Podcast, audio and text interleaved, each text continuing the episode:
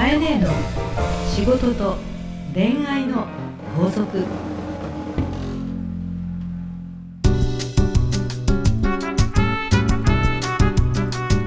番組ナビゲーターのなぐです。かえねえの仕事と恋愛の法則第33回始まりました。それではかえねえ、今週もよろしくお願いします。よろしくお願いいたします。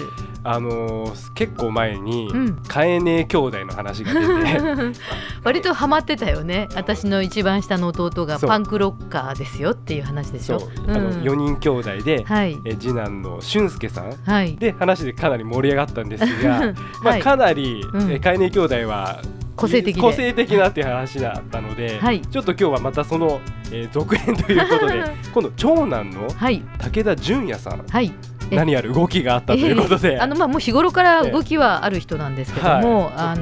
出版をしていまして、本を出されたんです、はい、ドクターなんですね。お医者さんで、お医者さんなんですか。はい、整形外科医で、はい、スポーツドクターで、はい、ピラティスというですね、うん、スポーツ一般的に皆さんヨガと勘違いする人がいるんですけど、はい、体を使ってですね、きちんと姿勢とか、骨格とかですね、はい、内筋とかね、うん、そういうものをきちっとやることを指導する、プロのお医者さんなんですけども、弟がですね、体取説、はい、体の取扱説明書って意味なんですけど、体取説という本を、はい、出しまして、はい、すごく売れているということでみたいですね。うん、そうなんです。なんか、膝を痛めて、はい、マラソンする人今すごく多いでしょ、うん、でみんななんかマラソンはするんだけども、はい、結局膝を痛めちゃったとか、ね、ゴルフやったんだけど、うん、肩痛めちゃったとか腰痛めちゃったとか、はい、健康になるために気軽にスポーツをした結果、うん、どこかを痛めたっていう人があまりにも多いのでね、弟が体の取扱説明というキーワードで、膝とか腰とか肩を痛める人に楽になりましょうよっていうような、専門の本を一般の人向けに出してますので、よかったらこれちょっとチェックしてみたいと思います。はい、読んでみてくださいませ。はい、いやかえねえすごいですね。うん、次男がパンクミュージシャン、長男が、ドクターで、弟は福岡と、東京の代官山で、ピラティスラボというですね、ピラティスのジムと、それからクリニックを開いています。なるほど。はい、ってことは残るは次女の方ですね。はい、次女は今度、はい、そうですね、私たちの性格を見ながら、さすがにやめてよあんたたちみたいな冷静なタイプでございますじゃあ、次女の方の話をいずれちょっと聞きたいと思いますので、はい、ありがとうございます。今日もよろしくお願いいたします。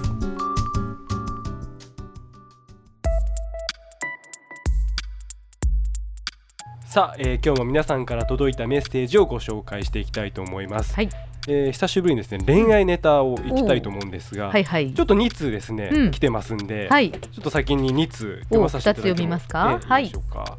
まずですね、なおさんですね、はい、20代女性、はい、会社員の方です。はい、私の悩みを聞いてください。3年半ぶりに彼氏ができました。はい、おめでとうございます。付き合ってだんだん連絡が減り会うのも減ってきました。はい、何か、私したのかなと不安の毎日です。3年ものブランクもあり、どうしていいかわからないんです。このモヤモヤした気持ちをどうしたらいいのでしょうか。よろしくお願いいたしますという、モヤモヤしているなおさんですね。で、あと、今度は会社員、男性森さんです。はい、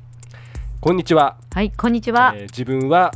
心から好きになる女性と一度もお付き合いしたことがありません。自分は清楚な女性に憧れるのですがそういう方からことごとく断られます。断られるよりによって全然清楚でない人から好かれるようです。どんなんですか、全然清楚でない人って、これはもうダメなんでしょうか。一番好きな人よりも、2番3番くらいの方がいいということでしょうかねという、男性の。なるほど。この2通さ、似てるような似てないような内容で、そうですね、最初のなおさんは、久しぶりに彼ができて、はい、最初は盛り上がったんだろうけども、だんだん会うのが減ってきて、音信不通で自然消滅した過去のトラウマがあるから、もやもやしてますけどどうしたらいいでしょう。そうですね、ってことですよね。だいたいもやもやしてってどうしたらって、なんで彼に聞かないのと、ストレートに確かに聞けばっていう、だってさ、割と男の人って、すごくまめな人もいるけど、どっちかっていうと、あんまり豆じゃない人の方が多くない？豆じゃないですよそんなそうですよねえ、はい、あのメールもするのうざいし、みたいな。最初の頃は嬉しいから、絵文字いっぱい送って、そうでしょそのうちハートとか消えちゃうし、はい、みたいな、ちょっとロマンスの期間が短いのかもしれないですね男性はっていうのもあるからもうなんか落としちゃったらみたいな感じで、その後ってのもあるから、はい、あの彼女のこのモヤモヤ感っていうのは、うん、女の子はいつまでもお姫様でいたいっていう気持ちもあるのでね、まあ、ストレートに彼になんかしたって思うぐらいだったら、はい、私なんか最近寂しいんだけど、はい、どうなのっていう感じでさ、うん、私のことをもうちょっとね連絡欲しいんだけどって口に出してしまえばいいのになっていう感じしますよね。彼ね聞きそうですよね。何でもこうストレートに言葉に出しそうですよね。で言葉に出して聞いていくから解決していくのよね割と辛い恋愛もたくさんあるけれども、はい、ちゃんと話し合うと、付き合ってるってことは嫌なやつじゃない同士なわけよね、もともと。そうですね。でそれをなんでこいつここでこうするかなとか、付き合ってる時にいろんな動作を見て、こいつのこういうとこ嫌だよってだんだん付き合ってると最初がピークだから減点主義になってっちゃって、ね、嫌なところに人間目が行き始めて、そうなんですよね。そうなの？そうなんですよこれが、ね、あこいつこんなとこあったんだとか、はい、とにかく最初が一番上だから、だんだんこう減点になっていくっていうのが恋愛のパターンってあると思うので、はい、そういう意味ではなぜそうするんだろうとか、どうしてそう思うのとか、どうしてこういう行動をするんだろうっていうところと、自分はこう思ってたとか、自分はこうしたかったのにっていうところをすり合わせていくっていうのが本来人間の関係性の修復だと思うんですよね。だからぜひ喋ってほしいなと、はい、で合わせて森さんっていう方が、はい、これちょっとパターンとしては違うんだけれども、ことごとく自分の好みの人には断られて、はい、ことごとく自分じゃない人の方からまた来て、はい、うまくいかないんですっていう感じですけど、これも私からしたらさっきの方と似ててね、自分がことごとくじゃ断られる場合は、まあ、正直にどういうところがこの人たちは好きで自分はどういうふうに見えたのかなとか逆に聞いてもいいと思うんだよね。なるほどですね。確かにそれ聞けば理由は分かりますよ、正直に言わないかもしれないよ。相手を傷つけたくないからって、オブラートには包むけどオブラートに包むってことは、はい、確信のきついところのナイフでえぐるみたいなことはしない人多いと思うけど、それでも近いジャンル、例えばなんとなくちょっとこうファッションがとかね、私の好みと合わないとか、なんか食べてるのがなんかこうオブラートの中でもこう傾向と対策みたいなのが出てくるじゃないで、もちろん嫌だったってケースよりはね、私この森さんの場合だと、せっかく好いてきてくれてる人いるわけじゃない、逆に自分の好みじゃない人からは好かれるようですと、全然清楚でない人から好かれるっていうけれど、ってことはさ、この人をいいと思ってくれてる人いるわけだから、そうですね、俺のどこ好きなのかっていうのはまた好かれる要素って嬉しいじゃない。嬉しいですね。ねえ、誰だってモテた方が嬉しいじゃない、嬉しいですよ、ね、せっかくなら、かっこよく断る方がいいじゃないそうですねね、っていう意味では自分のいいところっての今度好きって言ってくれてる人にもちょっと話をしてみるのもいいわけで、結局好みじゃない人と付き合って長く続いていたり、好みじゃなかった人と結婚してる人って多いと思うんですよ、なるほど。だってアイドル見てて雰囲気が良くて顔の傾向が好きだったのに、目の前にいる彼氏が必ずしもそうとか、彼女がそうじゃない、だけど一緒にいて、居心地がいいなとか、ね、噛めば噛むほどみたいな方がスルメのような、ね、でもさ付き合っていくってそういうことじゃない？まあそうだと思いますね。はい。とすると皆さんなんか入り口のところで結構ジタバタしていて、初期の段階で勝手にその見た目とか、想像とか、自分の勝手な想像イメージに近づけた付き合いを自分側で、イメージするだけで、相手の存在を本当にちゃんと見ていなかったりとか、相手がどういうふうに考えてるかってことを知らない、つまり相手を知ろうとしてないって感じがすごくするのね。自分のことばっかだったのかもしれないですね、もっと相手のことを知ろうという気持ち、相手にも考えがあって、それぞれに悩んでいるわけだし、相手にも思ってることってあると思うんだけど、ついつい自分が成功法則になっていて、自分の理想に近づけようってみんなしてしまって、相手の理想に近づける自分、自分を好いてくれてる人は自分のどういうところが好きでその人にどう答えたらよくて、嫌ってくれた人っていうのは自分のどういうところが間違ってて彼女らにはどういけばよかったのかっていうふうに自分が変わるっていうことも知ることが大事だと思うんだよね。今カイネの言葉で嫌ってくれる人もいてっていうな、どこまでポジティブな人なんだろういいですね、嫌ってくれる人もいるっていう考え方はこれはすごいですよ。僕の中で革命でしたねそう、はい、いやだって人間さ、みんな好かれようなんてことはないわけで、そう思うから傷ついちゃったりとかね、いやそもそも嫌いになる人っていると思うのよ、でもそれによって例えば私こうやって今喋ってる、ね、でカエネの声いいですねとかね、褒めてくれるメールもいっぱい見るんだけれども、でも現実にはそれがなんか耳障りだったり、ハイテンションだったり、ポジティブすぎたり、ね、なんかうざいっていう人だっているかもしれないわけで、ね、かもしれないですね。そうですねって言ってるけど、いやまあまあなんて言っていいか分かんないけど、でもやっぱりそういうことの自分のこうなんていうんだ、跳ねっ返りみたいなものも知っていくことで、やっぱりメリットとか強みっていうのは弱点でもあり欠点でもあるわけよ。そうすると少しちょっと抑えなきゃなとか、人によってはこういう違和感を感じる人もいるんだなってことを知るっていうことで、自分も変わっていける。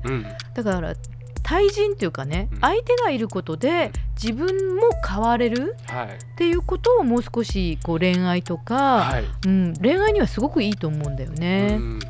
わかりました。はい。カイネ今日ありがとうございました。いつもありがとうございます。とんでもございません。ナグーも頑張ってくださいませ。減点主義じゃいけませんのでね。そうですね。そろそろ新婚さんも、仲良く丸い円を描いたときにちょっとへこみがある、丸い円を描いたらちょこっとへこみのある円を描いてみてください。人間の目はそのへこみのとこだけに行くんですよ。丸く綺麗な円を描いていたら何も気にならないのに、円を綺麗に描いてどっか一箇所だけピッとへこませてみると、後で見るとそこにだけ目がいくの。いくと思います。今想像しただけで。突起とかへこみとかね、そういう突起物に人が集中して他の外側のね 99% の円の美しさを見なくなっちゃうのよ。うわーすごい名言なるほどですね、この1点を消そう1点を消そうって、このへこみをあいつ直してやろう直してやろうって、なんでこうすんだって、このへこみのとこにすごく、執着してしまって、ぐるーっと回っているほぼ350何度までのところを見ないようになっていくのよね。本当はすごい道足りてたり、豊かなのに、ちょっとしたところで、その感覚を忘れてるっていうのはすごく残念っていうか、でそのへこみをね攻撃していったりとか、そこを修正して丸くしてやろうってことに執着することで、外側の全体の円さえも失ってしまうという行動をしちゃうことってあるんですよ。で後で気づいて、いや相当良かったなあいつみたいなそうですよねあれみたいな。いや今日はすごくですね、いい話がポジティブでいい話が聞けたと思います。それではカイネ、今週の法則をよろしくお願いいたします。はい。もやもやするより言葉に出してすっきり。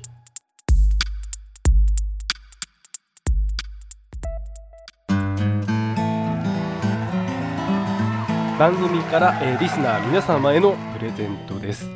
今週のプレゼントはもう夏という感じですね。そうですね。もうすぐ夏休みということもありますし、ね、プールで泳ぐとか、海水浴に行くとか、ご家族で予定がある方もあると思うので、今回のプレゼントはですね、お子様用なんですけれども、スイミング用のバッグ、要は、濡れてる服とかを入れても、十分にそのバッグの中で収納できつつ、乾いてる服も入れられてみたいな感じで、スイミング用のバッグとですね、それからフード付きのバスタオル。フード付きバスタオル、これ写真見せていただいたんですけど、すごく可愛いんですけどね。ネズミ男みたいでねそれ言うとちょっと違うと思うんですけどフード付きのバスタオルでして、大と小とございます。なので、バッグ1つ、フード付きバスタオルの大が1つ、小が1つ。大というのは135センチぐらいのお子様、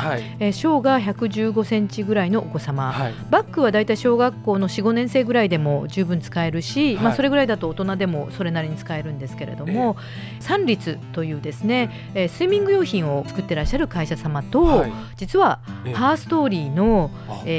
主婦マーケティングということで、はい、ママたちの声で子どもさんたちがスイミングスクールに通っているお母さん方を集めて一緒に商品開発をしたものです。これは間違いないですね。でしょう。はい。商品名はスイモ、はいね、まさにスイミングのね、はい、スイモちゃんというネーミングで、はい商品開発をしましたので、ぜひとも夏休みに使っていただければと思います。はい、でバスタオルの方がブルーとピンクがございます、はい、色をですね、うん、ご希望があればピンクとか青とか入れといていただければと思います。指定できるということで。そうですね。で今回応募はバッグ希望、もしくはバスタオルの台ピンクとか、はい、バスタオルの小ブルーみたいにですね、はい、ちょっとお手間ですけれども、はい、書いていただければと思います。はい、了解いたしました。はい、じゃあプレゼントご希望の方は、Herstoryのオフィシャルホームページにある番組専用のバナーからアクセスし、プレゼント名を明記の上お送りください。URL は herstory.co.jp です。 herstory.co.jp です。当選者の発表は商品の発送をもって返させていただきます。なお応募の締め切りは7月の30日火曜日までとさせていただきます。カエネの仕事と恋愛の法則。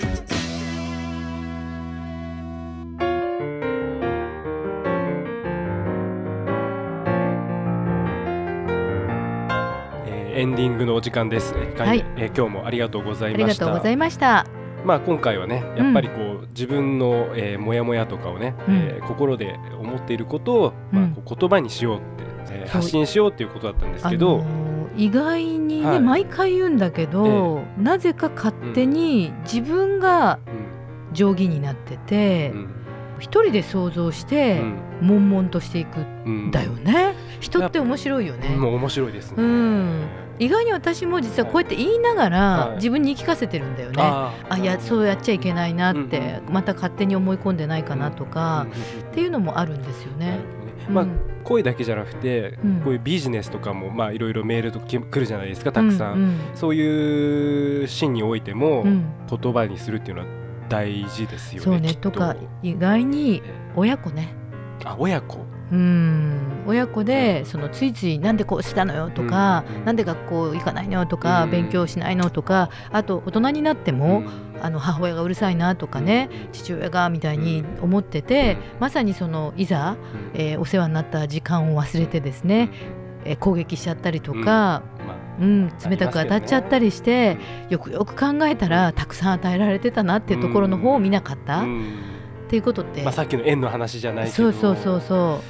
ありますよね。私たちってやっぱり一人では生きてないし、そうですね、自分が正しいわけじゃなくて、周りの人たちとの関係性で自分が存在するのでね、やっぱり自分が変わっていくためにも、もっともちろん資質とか性格って変わらない部分はあるかもしれないけれども、はい、環境的な変化で意識をして変えることってのはできると思うので、はい、やっぱりそういう意味で外側の人の意見とか話に耳を傾けるっていうのは大事なことかなと思いますね。そうですね、ありがとうございます。カエネ、今日も、皆様からですね、カエネ宛ての悩み相談をお待ちしております。Herstoryのオフィシャルホームページにある番組専用のバナーからお送りください。URL は herstory.co.jp です。それではカエネ、来週もよろしくお願いいたします。こ